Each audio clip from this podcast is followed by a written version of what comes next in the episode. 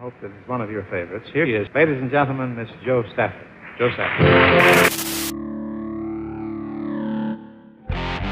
Matthews goes up again and makes a huge catch. Oh, look at Chris Mann. Hey, hey, MVP. What my dog Stafford looking like out there, man? Stafford, he he definitely got a swag about him. Downfield as Matthews reaches out, makes the catch. Oh, reach up caught. It is Matthews for a touchdown. Chris Matthews. We're watching a star be born. That guy right now is your MVP. What up, Joe? It's Willie McGinest, three time Super Bowl champion with the New England Patriots. And I know about the Stafford and Matthews podcast and how hard you grind and work, and you're seeing the fruits of your labor.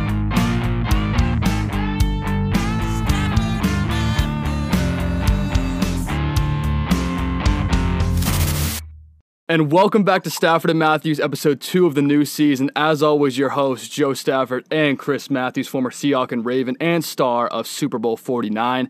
Today, we got a real special guest on for you guys. So, we haven't had a guest in a while, first guest of the season so far. And I could not be pleased more to introduce to you the coolest cat of the 1980s, quarterback of the 1985 Super Bowl champion Chicago Bears. Uh, Pete Rozelle is basically best friend in the world, none other than Jim McMahon himself. Jim, how are we doing? Hey, good morning, guys. Doing well. I'm glad to hear it. Legend. This is, yeah, legend. I mean, that's really what it comes down to. Legend. Basically, a linebacker playing quarterback. That's what that was always always the thing for you, right? Diving headfirst, never sliding. We're not a big baseball slide guy, and you basically play with this unbelievable tenacity uh, and aggressiveness, something you don't see in quarterbacks nowadays. No, Um, really. You really don't. Obviously, I mean they're all soft anyway. You know that, Jim. But it's it's, it's been unbelievable to have this experience with you. So we thank you for that. Um, Oh, it's my pleasure. We appreciate that. All right, we're in the uh, second episode of the season so far. Did our first week, our power rankings and stuff, but we're gonna focus on you this week because you're our special guest. So my first question, just right off the bat, how the hell did a guy like you play at BYU? You are the furthest guy from a BYU prototypical guy I've ever seen in my life. So take me through that whole process. Well, I, I grew up in California, in San Jose, California, back in the, I think I moved there in 1961 from New Jersey. I was born in Jersey City. Uh, my dad's job moved him out to California. That's where I grew up. I grew up with the Brothers and the Mexicans. You know, I never, I'd never even heard of a Mormon before. And then my dad's job moved him to Utah my junior year in high school. And so, uh, and I was starting as a sophomore in California, so I was very reluctant to have to go to Utah. Uh, my older brother was was able to stay in California, finish his senior year. But since I had two years to go, uh, and I had a get out little of bit of had, a- had a police record, I needed to get out of the state. So, um, yeah, I went to Utah and then uh, played my last two years of high school ball there. I got recruited. All I wanted to do was play baseball. Uh, baseball was my first love. I still still love the game. Uh, and so I wanted to go to a college where they said I could play both sports.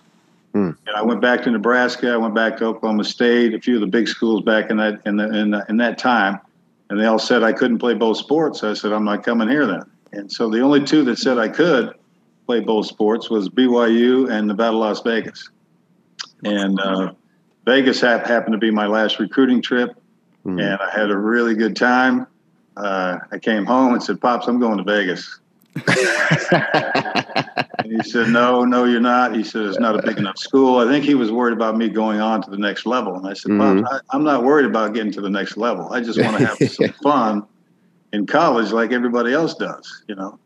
Uh, but because I, I, I got offered a good deal to go to Vegas, you know, house, Mhm. car, money, easy job at a casino. Hell, I, who knows? I could have been Steve Wynn. Right. right. Could have been uh, somebody but- out there. But but my dad put his foot down and said, "No, you're not going to Vegas," and that's how I ended up at BYU. So, Well, do you think that it was uh it, it was uh at looking back at it, do you think it was a good choice because you were a t- uh, two-time All-American? well, I, I mean, it- everything seems to have worked out. I mean, uh, other than other than getting to play baseball, I did play Mhm. my freshman year. Uh, I think I played about eight games, but I was playing. Uh, I, I was playing in the outfield at the time and throwing the ball from the outfield and throwing the ball from the pockets. Two totally different things. Right. and um, you know, and I was starting to have some arm problems. And Mhm. so, since football was my scholarship, I just you know I had to stick with football. And like I say, things worked out, but I'm sure my body'd feel a hell of a lot better right now if I, I played baseball. I could relate to that. I could definitely relate to that because I was doing the same thing coming out of high school. I mean, out of junior college as well. I wanted to go somewhere where I could play both, and it ended up picking Kentucky, thinking that it was going to be the the smartest thing to do, and I ended up having some problems with my, well, I mean, with my leg, and I was like, you know what? I probably just need to focus on football and take this time to relax and get this leg better. So I understand. I, f- I feel you on that part, man. It, was it, it's a it's a tough decision, but I mean, looking back at it, we both can say like we did what we wanted to do. Yeah, yeah. Yeah. I had a, I had a good time. But you know, either way I was going to go, I was going to have Absolutely. some fun, and, and uh, I was able to have fun for 15 years and, and played for seven different teams and uh, played with a lot of great football players, uh, a lot of amazing. good coaches, had a lot of shitty coaches, but hmm uh, you know, that's just that's basically everywhere. That's yeah, that's the game. That's the game for you right there. Yeah, and it's it's speaking of which, you did have a lot of fun, and that was pretty much the name of the game for you. A lot of the time, you wanted to make sure you enjoyed your experience in the league, and that's a lot of players do, obviously, right? We got to talk about this, right? You go in, you get drafted by Chicago, and George Halas sitting there, Mike Ditka, and you walk in, pack a dip, beer in hand, first meeting. You gotta take me through that decision process. Like I gotta, I gotta like I gotta I gotta go through in your head like you walked into the room, highly touted first round guy, and you walk in like that. Obviously, it makes a statement. It makes a big statement, and I think a lot of your players might have liked it. I think the coaches, you know, obviously knowing Dick might not have. So I want to go through the whole process. Like, how did they react when you actually did that? Well, that whole story is is weird because I sh- I was supposed to go to Baltimore. Baltimore had the fourth pick that year, and uh, I'd been back to Baltimore two or three times. I was having uh, lunch and dinner with Johnny Unitas at his restaurant there in Baltimore. Mm. Uh, he was telling me all about the city, how I'm going to love the city, this and that. And but I had forgotten. I had told my agent I didn't really want to be in Baltimore, but he didn't. He didn't tell me that until draft day because when the draft started, you know, it wasn't like nowadays everybody's in New York. I was just sitting at home in Utah and uh, watching the draft on the on the television. And when the the Colts pick came up, Rozelle got up and said, "And the Colts with the fourth pick take quarterback." So I'm thinking it's going to be me. And he said, "Art Schlichter, Ohio State." And I, Mm. I just kind of was like in shock, going, "Wow, what, what happened?" hmm And then my attorney had called right away. He goes, "What'd you think?" And I said, "Well, what happened?" He said, "You, you told me you didn't want to go to Baltimore, so I, I told him don't don't draft you because they'd never sign you because they, they were having trouble signing their one of their running backs back then. I think it was Curtis Dickey, hmm but uh, so they said don't even bother drafting him. So I had no idea I was going to be in Chicago. So I, I, I next get the call from Chicago, I, and they said, "Hey, can you come to come to town?" I said, "Sure." So I get on a plane. You know, I take a three-hour flight. Uh, they pick me up. I, I'm in a limousine for an hour. There's beer in the limousine, and I just, you know, I've been traveling four hours. It wasn't like I was 18 years old. I was almost 22 hmm and so I, I started having a few on the way there. And then as I'm getting out, I wasn't even thinking, I forgot all about the press, right? wasn't thinking about press. And so there was still a couple beers on the string. So I, I took those with me as I got the, the limousine. And, and all of a sudden the press was woof right there. And I'm like, oh. Right. And so, and actually Mike Ditka was walking into the building right as I was, right as I was getting there. And Mike, Mhm. this was Mike's first year in Chicago as well. And he just looked at me and he said, "Oh, so you're my first round pick?" And I said, "I guess so." and then, then I had to go sit and wait to talk to George Halas, and uh, I was sitting literally outside of his office for about an hour, just staring at the secretary. And I finally said, "Hey, wh- what am I doing here?" hmm And she said, "Well, we, you know, Mr. Halas would like to speak with you." I said, "That's fine." Uh, you know, is that going to be happening soon? I because I had a couple guys, some friends on the Bears already hmm uh, Kenny Margerum, Keith Van Horne, and they were in town. They wanted to take me out, celebrate, and so I wanted to get get the hell out of that office, right?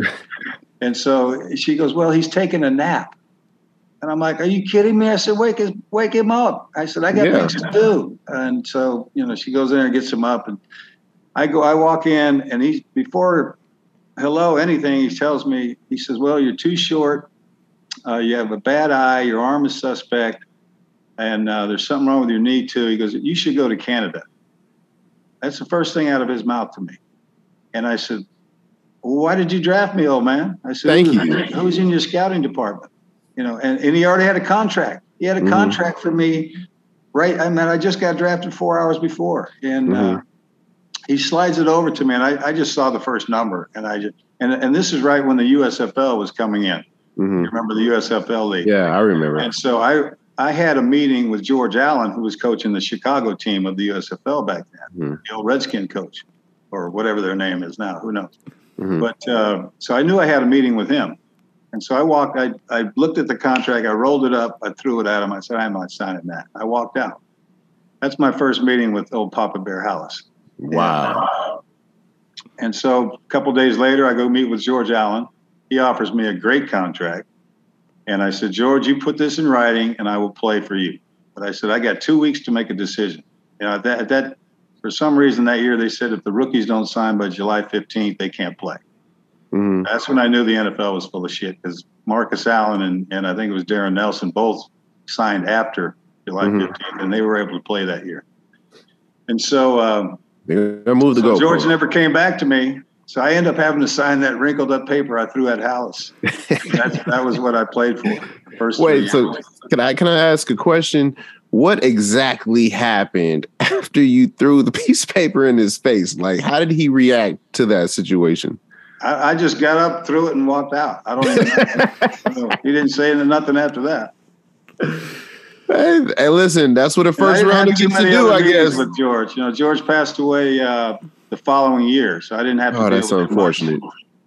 I didn't have to deal with him much after that first meeting, but uh, yeah, he was uh, he was a crotchety old guy. Mm-hmm.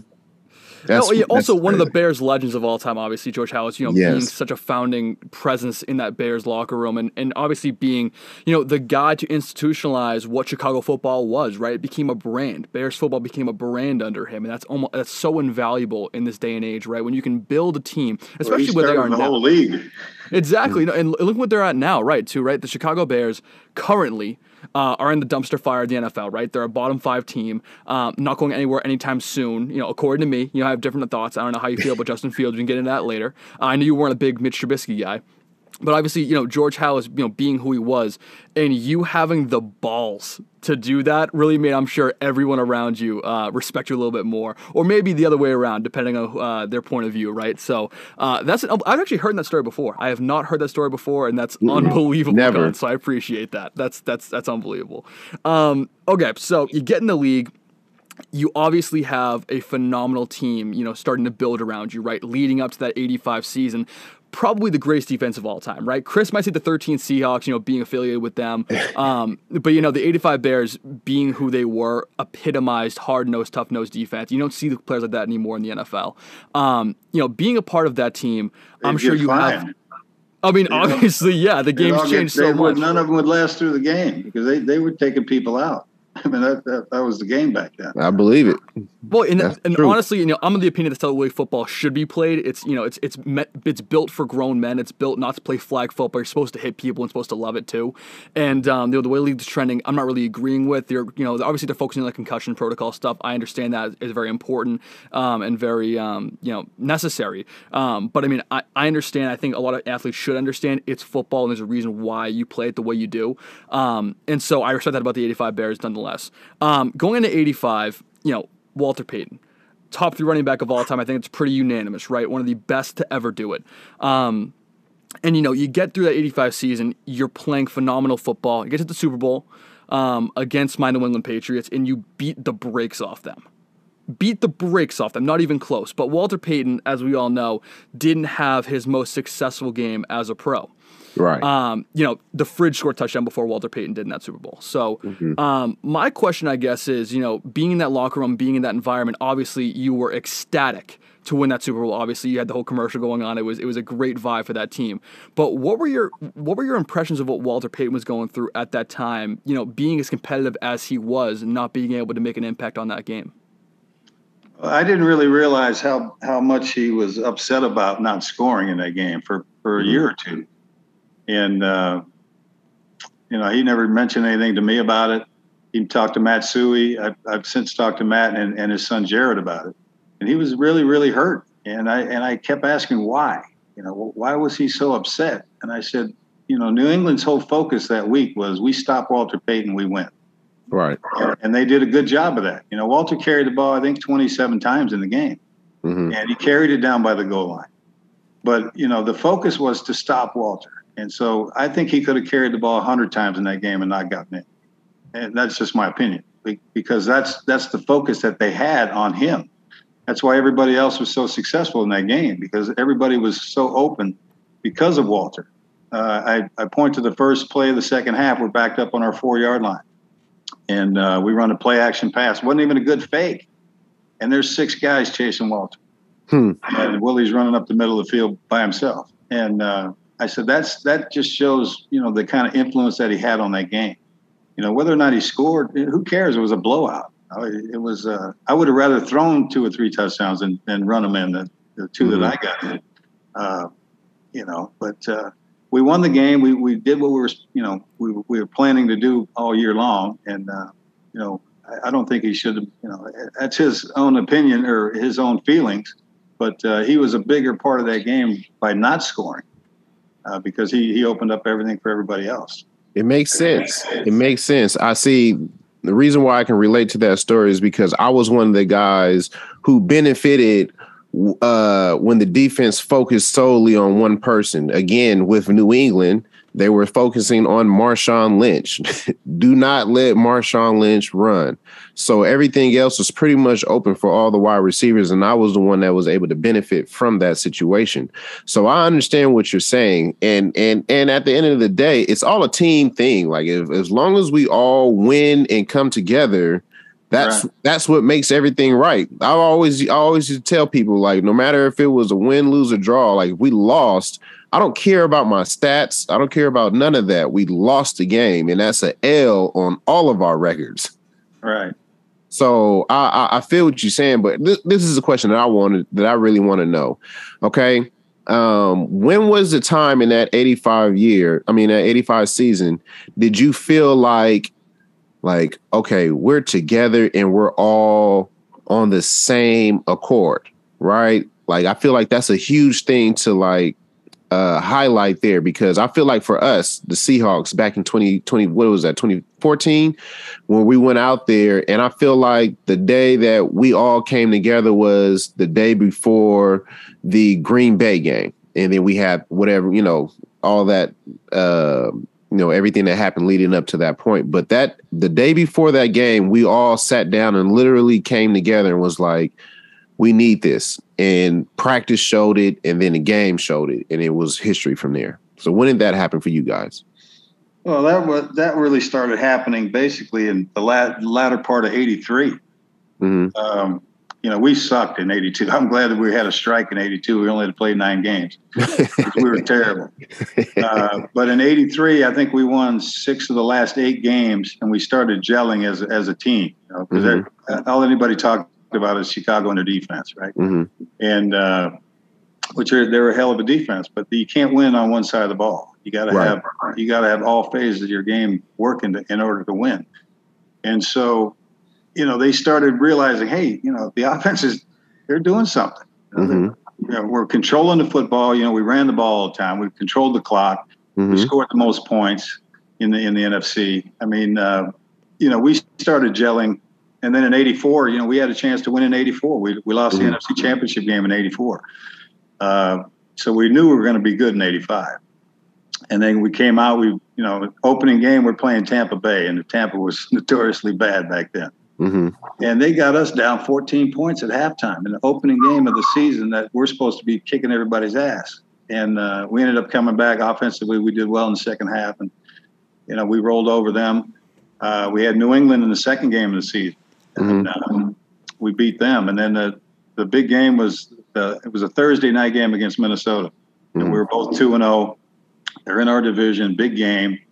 You know, even though it's early in the season, that's a big game in your standings hmm and uh, I think that was a turning point. You know, that, that let, let everybody know, hey, the offense is, you know, we can hold our own. That's when I came in in the second half after bugging the hell out of Ditka to let me in the game, and uh, you know, we came back and won that game, and then pretty much rolled over everybody until you know Monday night in Miami, you know, twelve, you know, week twelve hmm and uh, and that was that was another game that uh, I, I wasn't able to play, or uh, he didn't let me play because I missed one game of practice, uh, one day of practice the previous week. I had sprained my ankle a little bit, and so I missed Wednesday's practice. And uh, he had the rule where if you don't if you you don't practice, you don't play. Yeah. But that rule only applied to me. uh, defensive guys hardly ever practice, buddy. Right, right. I, I, run the defense. You, you guys are playing. so I, I didn't play in that game for, until about six minutes to go in the fourth quarter. We are down 14. So I, I really didn't. Uh, I was kind of hoping to, to play Miami in, in the Super Bowl. That was mm-hmm. I wanted to get a shot at, at those guys and play the whole game. Yes. But uh, you know, it just didn't work out that way. I mean, they got beat as well at home. So New England deserved to get there. They they won three road games to get there, and and uh, just unfortunate what happened to them in the Super Bowl.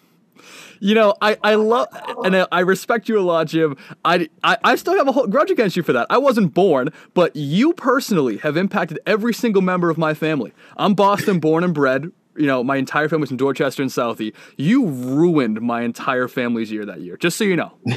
Yeah, I don't have many friends up that that Boston area. Uh, Mike Ruzioni, Mike Eruzione lives in Boston. He's a he's a buddy of mine. Okay. He might not say he might not say it to to a, somebody on the street, but he's a friend of mine. That's good to hear. That's awesome. All right, so you know you mentioned Ditka, and obviously there's been a lot of media coverage, you know, being back to the '80s and how you guys clashed a lot, right? Um, and I think the reason for that is obviously you guys are both big personalities, right? But in different ways, right? You were definitely one of those guys that wanted to do their own thing. You wanted to enjoy yourself. You wanted to, you know, express yourself, have your own brand, and, and kind of do your thing while also focusing on football, right? And then Ditka, um, you know, Iron Mike being more of the authoritarian, trying to control everything. Uh, obviously, that those two personalities are going to clash at some point. Um, and you also mentioned Buddy Ryan too. You know, the captain of that defense. Um, you know, orchestrating the 46 defense back in '85. Um, you know, you played for him a couple years later in Philly, I believe. Um, the what can, the question I guess that I can ask is it's a two parter. One, was there any chance you and Dick were going to get along from the jump point? I mean, you mentioned when he came out uh, when you came out of the limo there, and he said, "You're my first round quarterback." That first impression, and also the second part of that is, you must have enjoyed playing for Buddy Ryan a hell of a lot more than you did for Mike Ditka, then, right? Well, with Mike, it was, uh, you know, I think he wanted me to play early in my career, and I wanted to play as well. It wasn't like I was sitting behind a couple of Hall of Famers. You know, I had mm-hmm. Bob, Bob Avellini and uh, Vince Evans were the two guys, veterans that were here at the time, and uh, you know, so I think we got along early, uh, pretty well. You know, I wasn't. Um, uh, as maybe as outspoken as I, I became because mm-hmm. you know I, I was get I was getting frustrated. You know, I just I just come from a, a, school where I got to throw the ball pretty much every play, and now I get to throw it. You know, on third and long usually, and, and uh, I was just very frustrated, and things were were not working properly. I remember my first start.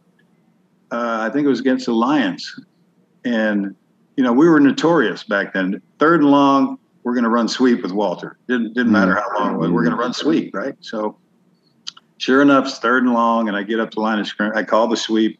I get up there. I mean, you can hear the defensive guys. Hey, watch the sweep. Watch the sweep. And there's nine guys from the center waiting for the sweep on the other side. And so, um, in our in our uh, our numbering system was back asswards too. Mm-hmm. Which you know, from from little league on up to the, when I got to the pros, even numbers are to the right. Right. Right. It's universal. Yeah, but in Chicago it was different because Ditka had just he had just come from uh, Dallas, mm-hmm. and Tom Landry was a defensive guy. So as he looked at it, his even was over there to the right. So oh, from the opposite. So now, so now okay. I'm I'm trying to. I'm up on the line of scrimmage trying to think of the, the damn number to just run just a weak side off tackle play because I got mm-hmm. three on two over here. Mm-hmm. And it just popped into my head. 34 was a, was a was the number for the fullback to the off tackle to the left. and my left guard, nine year veteran. It wasn't in the game plan that week for some stupid reason, but it's a play you run a thousand times, right? Everybody mm-hmm. knows the play. And my left guard looked up at me and said, 34, what the hell's 34? I said, Bootsy, we're running right there, blocking that. and, and sure enough, was I think it was third and seven. Suhey got nine yards for a first down. Oh wow! And so we're getting we're getting back to the huddle, and, and I, my guard grabs me and he says, "Hey, youngster, you got any more surprises for me today?" And I mm-hmm. said, "Well, I'm not running into a brick wall. Keep your ears open, right?" Mm-hmm. And then Walter grabbed me before I got back in the huddle. The only thing he ever said to me on the field, in the six years I played with him. He says, "Keep doing what you're doing because I don't want to run into that either." Mm. I, I, I don't think they ever changed the play before I got there. It was just I don't know how that guy lasted six years prior to me getting there. he was running. I mean, you see him. Uh, I'd, I'd hand him the ball, and he'd make a 30-yard run that only gained two yards. I mean, he'd be bouncing off guys sideline to sideline. You know, he just did not like to be tackled, and it was amazing that he he missed one game in 13 years from, from all the beating that he took. That, that's the most amazing stat to me. That's impressive. That is impressive. So let me ask you this. Let me ask you this, Jim. Um, in 1990, you ended up with an injury.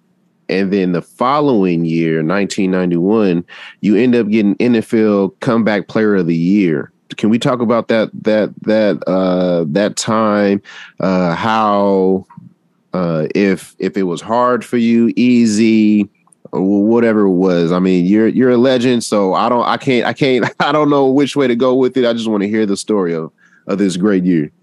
Well, I went to uh, I went to the Chargers in '89. I got traded Mhm. to the Chargers in '89. Then I then Buddy um, Buddy Ryan uh, called me in 1990. He said, "Hey, I, need, I need you." So, uh, Buddy Buddy and I always got along for some reason. He hated offensive people, uh, but for some reason he he liked me, and I think it was because I had an old coach in college that he coached with somewhere previously, and he had called him and said, "Hey, this kid can play." So hmm but he always treated me pretty well.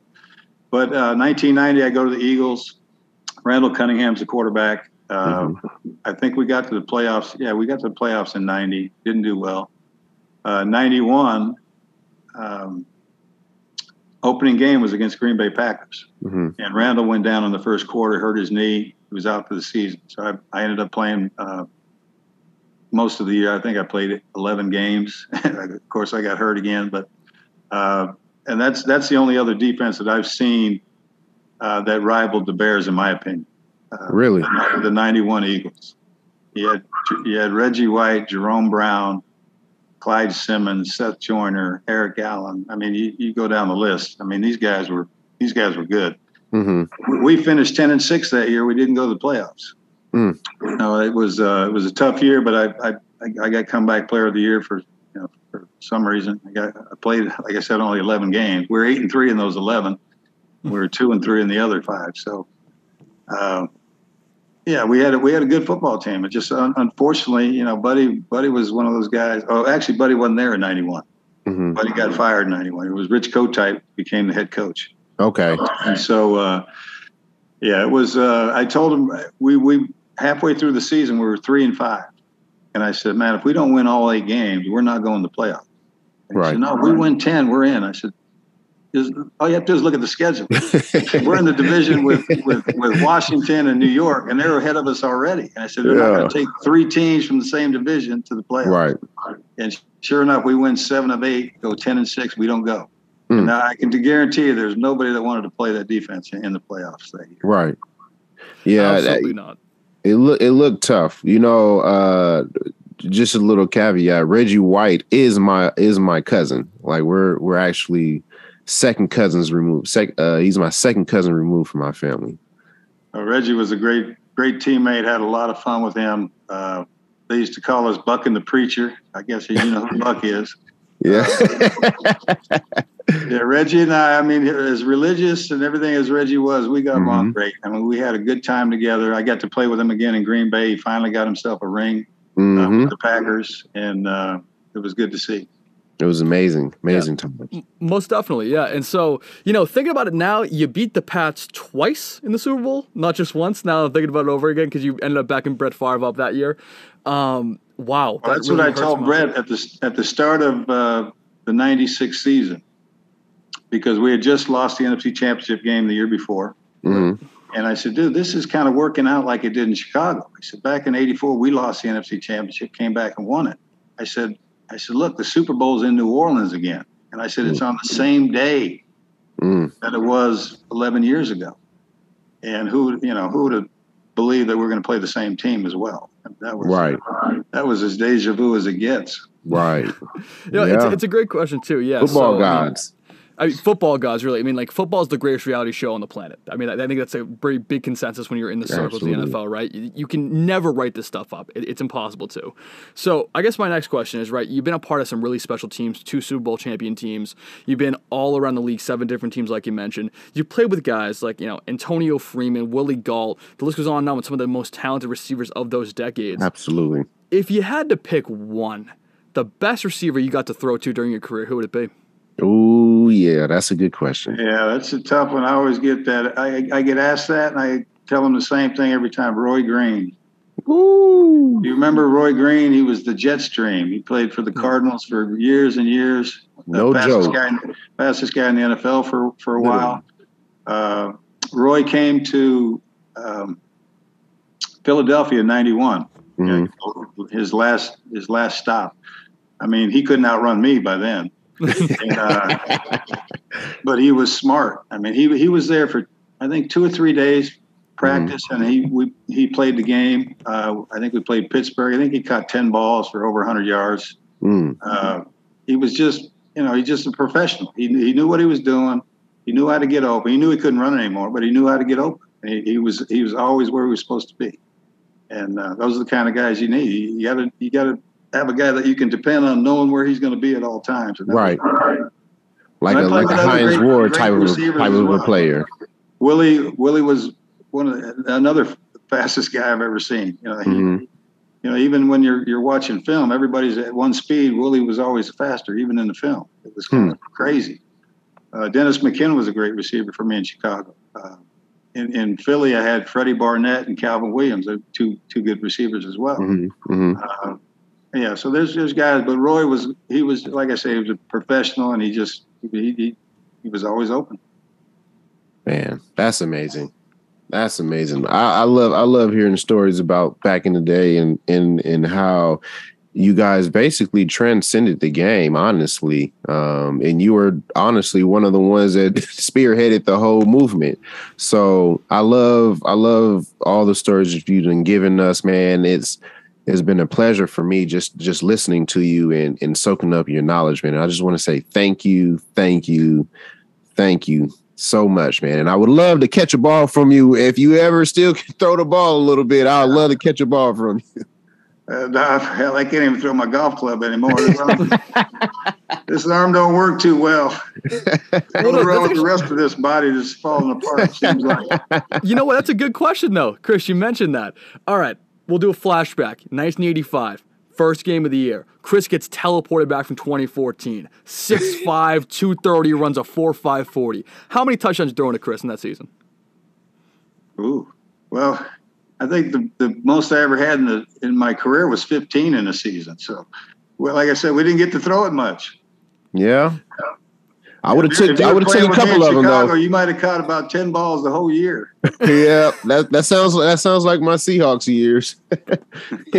That's unbelievable. So I, I saw so, so Jimmy really making your media rounds lately. I, I saw you on a podcast actually with uh, Jeremy Piven, who played Ari Gold on Entourage. Um, First of all, Entourage is one of my favorite shows of all time. Uh, one of the Mm-hmm. One of the best kid back and watch shows uh, Absolutely. ever.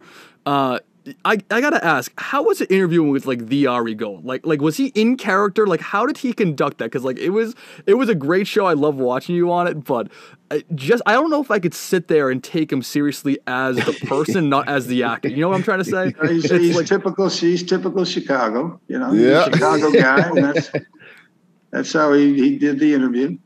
Yeah, it was mm-hmm. it was it was nice. Yeah, I've, I've got another one coming up here in about 15 minutes. So yeah, I've been doing a lot of podcasts lately when I when I've got the time to doing a lot of traveling as well. So uh, yeah, I've just launched a uh, we launched our cannabis brand uh, a couple of years ago. Myself, Kyle Turley, Evan Britton, a couple ex-ball Mhm. players. Our company's called Revenant. Uh, we just launched here in Arizona uh, last month. We're looking to move into uh, the other states that are legal. So that's what I'm doing now. Just uh, you know, just enjoying life. Got uh, five grandkids, one on the way. So those, those always keep you busy. Congrats. Too. Congrats. Uh, yeah, and other than that, just rehabbing this foot, man. I've, it's been 10 months so far, still not walking, and it's uh, it's the worst surgery I've had of all 22 surgeries. This is the Mm. worst one. Never had a, an infection before, so. But they saved my foot, but now it just doesn't work right. Oh man. Well, Well, we hopefully, hope you hopefully get everything soon. works better. Yeah, Yeah. it's, exactly. it's coming around, guys. It's coming around. I wish you guys luck in your podcast and uh, keep up the good work, boys. I appreciate Absolutely. it, Jim. Thank you. I got I got one last question for you. It can be quick, whatever you want to do, because I know you got to go in a couple minutes. You played in the '80s. You played one of the most violent eras of football. You didn't slide a lot, but give me the one guy you would slide for to avoid getting smacked around with. Who were you scared of in the 1980s that you wanted to avoid at all costs? Uh, well, you, you're not afraid of anybody, but you don't want to get hit by certain people. Uh, Wilber Marshall was the guy that uh, I didn't want to get hit by. Wilber Marshall. I, I played with Wilber in Chicago. Uh, one hell of a football player. Uh, could run. I mean, before he broke into our start, starting lineup in Chicago, he used to be the outside cover guy on the punt team. So he'd get out there wide. He'd have two DBs on him. He'd just run right through those two, and just and he ran like a four-four. And he Really? just- he would just light up people. and he had a real low center of gravity too. So he, he popped me pretty good uh, when I was with uh, Philadelphia. He was with the Redskins or Mhm. Washington team. Uh, it was a Monday night game. I remember I I I dropped back and our right tackle was awful. So he just whipped basically Charles Mann, and Charles was right here in my face. So I kind of pushed up, tried to push up into the pocket, and my knee just snapped. Just something snapped Oh, in my Lord. knee. And so I'm now I'm trying to run. It's third down. I'm trying to run, and Wilber's eyeballing me, and I'm trying to get to those sticks on the sideline. And uh, he lit me up, and then he goes, "Mac, you okay?" I said, "Yeah, I'm okay, but my knee's gone. I think." Oh, But uh, yeah, he, he got me. He got me pretty good that day, but my knee was already gone at that point. But yeah, Wilber was Wilber was the kind of guy. If you look, go back and look at some of the uh, the old Chicago film, he's he's hit those key- key quarterbacks like, whew. Hmm. Some of them didn't. Some of them never played again. Really? Yeah, That's I believe tough, it. man. Especially I when they, believe especially in the, and back in those days, boy, them hits had to really hurt. Well, yeah, because some of that astroturf is really hard and bad. Yeah, Hmm. yeah, yeah. Uh, I I believe understand that. All right, well, Jim, we appreciate all your time. Thank you for coming on the podcast. Stafford and Matthews Thank you. wrapping up here with Jim McMahon. We appreciate all your time and uh, hope that foot gets better. All right, guys. You have a good day. All right, now. You too. You too.